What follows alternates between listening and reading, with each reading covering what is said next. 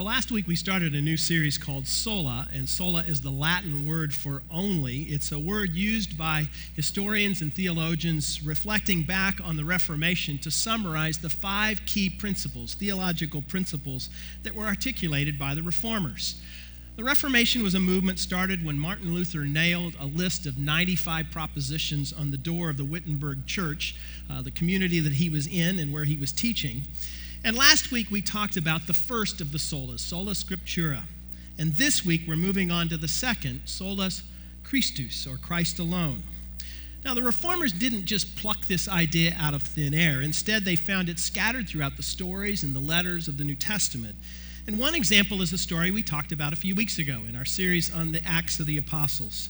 It was a story about a time when Peter was hauled in front of the religious authorities. The day before, what he had done is he had healed a man who'd been born lame, uh, then preached about Jesus to a large crowd outside the temple. And the religious authorities, these guys, and they were all guys, weren't happy with what Peter had done. Their goal was to shut him up, or worse. But they knew that brute force wasn't the best first step, so they tried a line of questioning that was designed to trip him up. And their question was, by what power or name did you do this miracle? And Peter looked them in the eye, and he said, it is by the name of Jesus Christ of Nazareth, whom you crucified, but whom God raised from the dead, that this man stands before you healed. Salvation is found in no one else, for there's no other name under heaven given to mankind by which we must be saved. No other name under heaven given to mankind by which we must be saved. That's the sola Christus, salvation by Christ alone. And I know that that idea makes some, uh, well, some are offended today. The claim that Jesus is the only way to salvation sounds arrogant and narrow-minded. And some Christians are arrogant and narrow-minded and self-righteous to boot. But Christians haven't been saying that salvation is found in Christ alone for two thousand years in order to make an arrogant, narrow-minded claim. We say this because that is who Jesus is. Jesus is unique. He's the only one. So today I want us to look at a few only Jesus statements that remind us of why Jesus is unlike any other religious or historical figure in history. And the first thing is that only Jesus is fully God and fully man. And some of you are saying, well, that doesn't make sense. How can that be? He's either one or the other, God or man, not both. But this God-man deal is a big thing. It's something the writers of the New Testament were unyielding on. In John's biography of Jesus, he uses this statement at the very beginning when he describes it this way. He says, the Word became flesh and his dwelling was among us. The Word is Jesus. We've seen his glory, the glory of the one and only Son, who came from the Father, full of grace and truth. In a few weeks, whether you're ready for it or not, we'll be smack dab in the middle of the Christmas season. And in a nutshell, what John is describing here is the Christmas story, that Jesus was once up there, and now he came down here. He became a human being, one of us. He made his dwelling among us. It's what theologians call the incarnation, the moment in history when Son of God humbled himself and became one of us, giving up the privileges of heaven to travel all the way to Bethlehem. Now you might ask, why is that significant? Well, first, because it shows that we have a God who can relate to us, to our experience. He's not detached, he's not aloof. Totally identifies with what we have experienced here on earth. He entered our world, accepted our limitations, made himself vulnerable, exposed himself to temptation, and experienced the bitterness of our sorrows. In the end, he was tried, he was mocked, he was spat upon, he was condemned, he was flogged and crucified, the victim of gross injustice. And in this, he bore our sin, dying our death on the cross. At a minimum, what this tells us is that Jesus sympathizes with us, especially those who suffer, often much more than we have. The starving, the neglected, the abused, the lonely, the mistreated, the homeless, the helpless, all who have lost loved ones, and those who've been forsaken by ones that they loved. That's why the Christmas story contains such profound hope. You see, all other world religions promise to lead us to a God up there.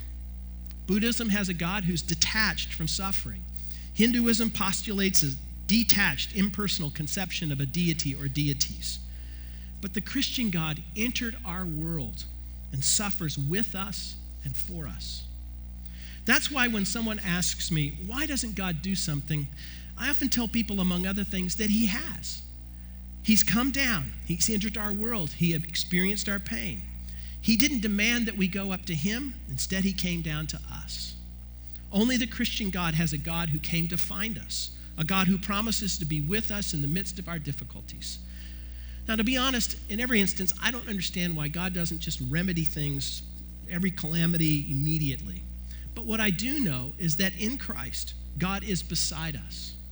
So while we can wonder why he doesn't change our circumstances in the moment, the important truth is that he will not abandon us. Only Christian faith offers a God who joins us in our pain and brings us peace. If all we have is a sentimental, heartwarming story, we do not have a God who promises to be with us. Instead, we have a God who tells us we're on our own, which is functionally the same as no God at all. But the fact that Jesus became one of us tell, tells us that he cares deeply about each of us. Now, occasionally, it will feel like God is very far away, that he's too busy to care about our day-to-day needs. But this God-man detail real, uh, makes us realize that that's a lie. God loved us enough to become a human being like us, a real body with real feelings, real pain, real hardship, and real loss. Jesus isn't like some long-distance relationship. He became one of us.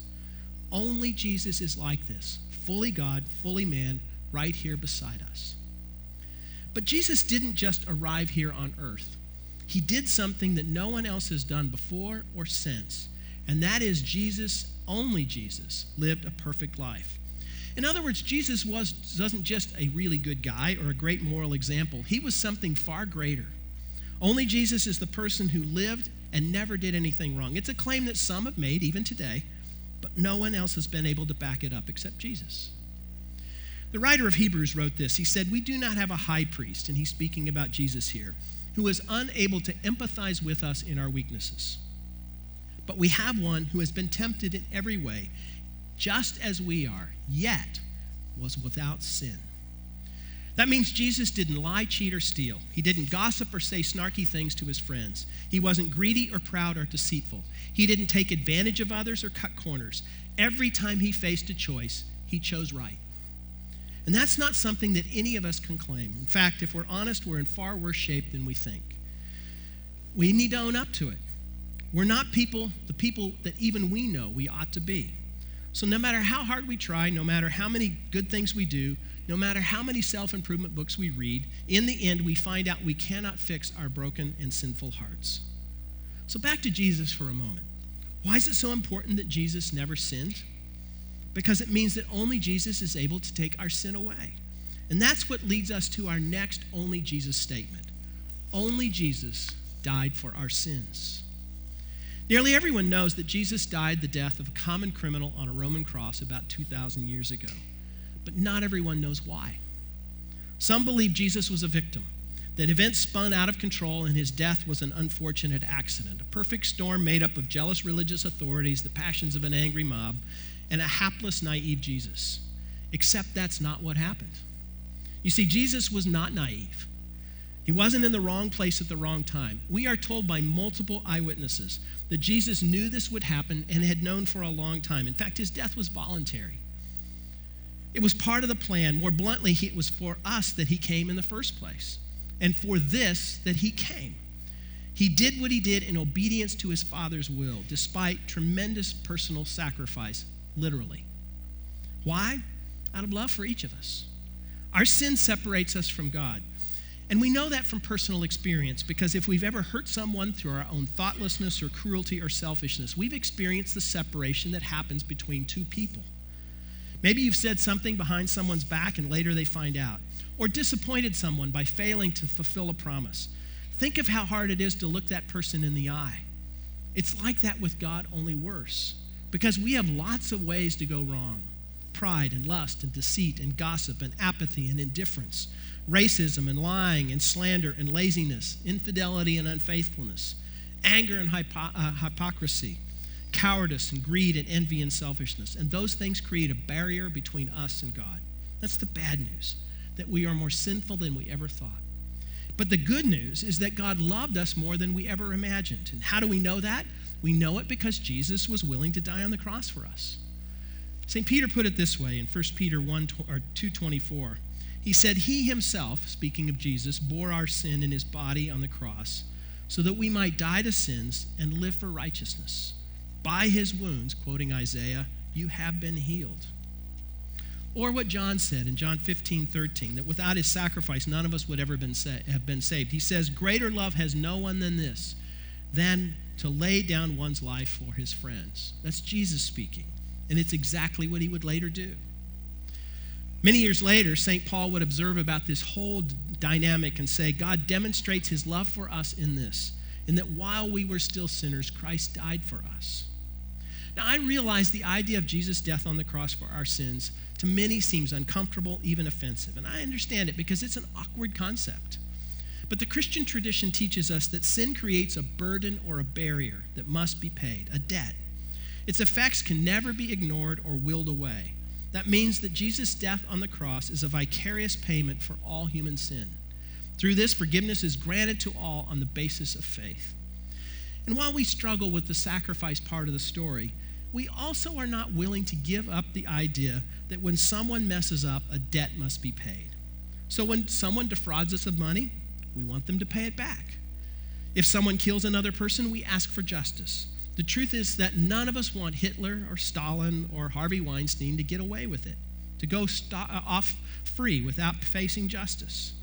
Sin requires that the debt be paid, that someone bear the cost, and Jesus did that for us. Only Jesus, who lived a perfect life, could do what he did. But there's more, much more, because only Jesus rose from the dead. You see, Jesus did more than die. He rose again from the dead, and I'll venture to say that's not something any of you have seen. A friend of mine who's a physician says, in my professional experience, no one gets off this planet alive. The biographers of Jesus tell us that Jesus died late on a Friday afternoon. It was right before the sunset. Sunset began the Sabbath time, so the authorities rushed to get Jesus' body into a temporary grave. All day Saturday, his disciples were in hiding. The way the stories are told, they were despondent. All their hopes had been crushed when Jesus died, and the dream they, dreams that they had were over. But a few women decided that despite their grief, on Sunday morning, the first day of the week, they would do one more loving thing for the person who had changed their lives. So they gathered some spices, some burial cloths, and they went at first light to the place where Jesus had been buried to visit the tomb so they could properly prepare Jesus' body for burial. It was a simple act of piety and love. But it's important to note here what they did not go to do that morning. They didn't go expecting to find a resurrected Jesus. Some argue that after Jesus died, his disciples had a vested interest in keeping things going, so they stole the body and made up the story that Christians have been telling for two thousand years. But it begs the question, why would they steal the body and make up the story they didn't believe in the first place? If they didn't believe Jesus would rise from the dead, why did they steal the body? Not a single one of Jesus' disciples, including the three women who went to the tomb that morning, believed he would rise from the dead. And yes, Jesus did predict it, but it is absolutely clear in the biographies of Jesus that the disciples didn't get it. They didn't understand it. They didn't believe it. Despite what some say today, people in ancient times are not more gullible than we are. They weren't stupid. They know what we know, and that is that dead people don't get up and walk out of funeral homes. But when they arrived, these three women got the shock of their lives. The stone had been rolled away, and when they looked into the tomb on the shelf where Jesus' body had been placed, he wasn't there. Instead, there was a man dressed in white. It says they were alarmed. And he said, don't be. You're looking for Jesus the Nazarene who was crucified. He's risen. He's not here. Go, he said, and tell his disciples and Peter. So they rushed home without saying a word to anyone along the way. They were too shocked to even know what to think. So what was it exactly that the women and the eleven remaining disciples understood once they saw Jesus, who appeared to them over the next few days? Well, they didn't think, this proves it, Jesus was a great moral example, a wise teacher, or a compassionate friend, even though he was all of those.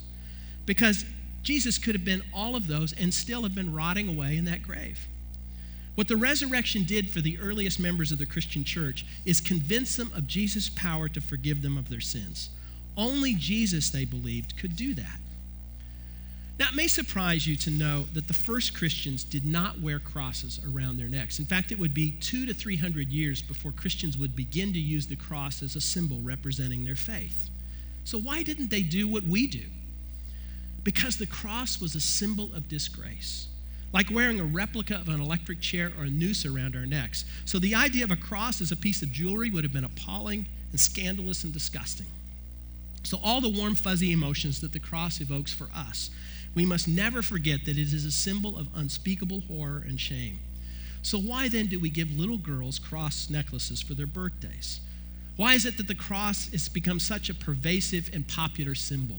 Why is it that churches use them so freely, just like the stained glass window behind me? Why change? Why did this change from a once shameful symbol into something that we now see as so sentimental? It's because of what the cross signifies. It reminds us of the sacrifice that Jesus made on our behalf. It reminds us that the cross is empty, that Jesus rose from the dead, defeating once and for all sin and death, the sin that separates us from God. Now, I know some doubt the resurrection. I wish we had time today to go through some of the reasons why it makes more sense, in my opinion, to trust the eyewitnesses of Jesus' resurrection. We're told that over five hundred people saw Jesus in the weeks between when he arose from the dead and when he ascended into heaven. If you're convinced, seek out the evidence. See me and others, and we can point you in the direction, because it's there. But let me also tell you why you should want it to be true. Not just that it is true, but that you want it to be true. Because in the resurrection is the hope of eternal life and for transformation in this life. Let me just read to you from First Peter chapter one, when he writes, "Praise be to the God and Father of our Lord Jesus Christ. In his great mercy, he has given us new birth into a living hope through the resurrection of Jesus Christ from the dead, and into an inheritance that can never perish, spoil, or fade, kept in heaven for you." Only Jesus can do that. And here's something else only Jesus can do. Only Jesus can give you a relationship with God. Embedded in every other religion or way of life, every other philosophy, is a way for us to find God. But Jesus is not just your way to find God. He is God come to find you. He has come to you today, no matter where you are in this place, no matter what is going on in your life, no matter what you've done. Jesus finds us in the dark and messy places like doubt and depression. He finds us in places filled with sin and shame. Jesus is the one who says to you, "I love you. I want you to, to be with you so much that I was willing to come and die for you." That's why Jesus came. That's why he carried the cross on his back. It's why he walked up the hill called Calvary. And it's why he gave his life for you and for me. And I know that some don't like this idea of only Jesus. That when Jesus said, "I am the way and the truth and the life, and no one comes to the Father except through me," it makes it sound, it rubs us the wrong way because it sounds narrow and exclusive. But at least there is a way. And a way is open to all. None are excluded. Only Jesus is fully God and fully man. Only Jesus lived a perfect life. Only Jesus died for our sins, and only Jesus rose from the dead. So if Jesus is all these things, would we not choose to follow Jesus and to make him our Savior? So let me tell you one of two ways that we can live out this only Jesus deal. And the first is to make Jesus our Savior, to receive him as our Savior. Because our situation is desperate. We've been created with great dignity in the image of God. However, because of our sin and rebellion, we're alienated from him. Nothing we can do to fix that. We need a radical cure. That's why God gave us a loving and gracious remedy. God in his great love reached out to us through Jesus Christ. When Jesus died, he took upon himself our sin. In his resurrection, he makes it possible for us to be reconciled to God. And our response needs to be one of repentance and faith. Each of us must personally embrace what God has done in Jesus, to repent of our sin, to put our faith in what Jesus did for us on the cross. But there's one more thing that we can do, and that is to commit to follow Jesus wholeheartedly, because only Jesus is Lord. So the next way to live it out is to make Jesus Lord of our lives. Once we understand who Jesus really is, we will want to do what millions, if not billions, have done before us in history, and that is to give our lives to him, to submit our lives to him, to surrender our will to him.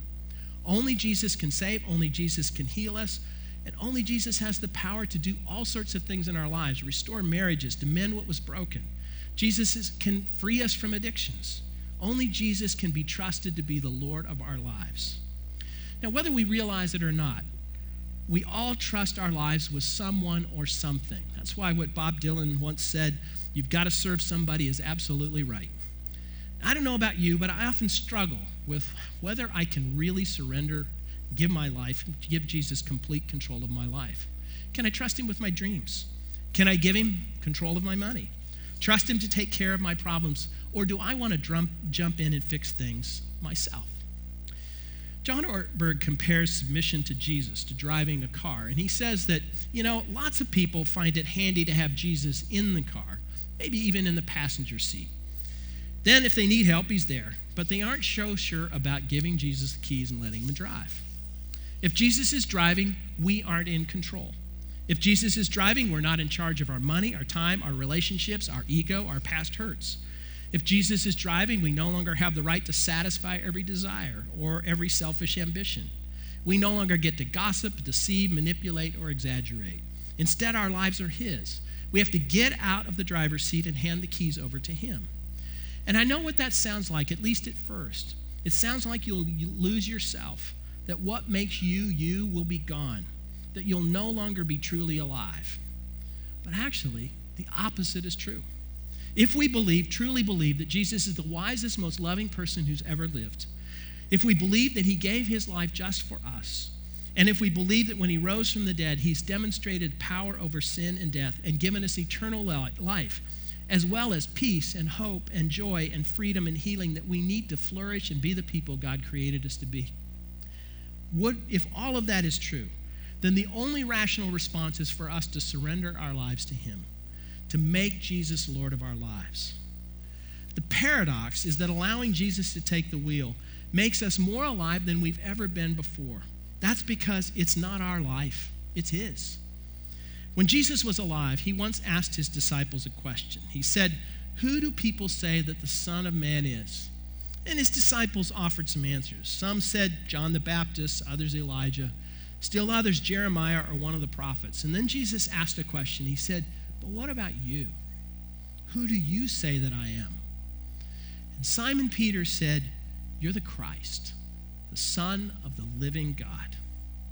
Only Jesus is the Christ, the Son of the living God. Should we not trust our lives to him? Let's pray.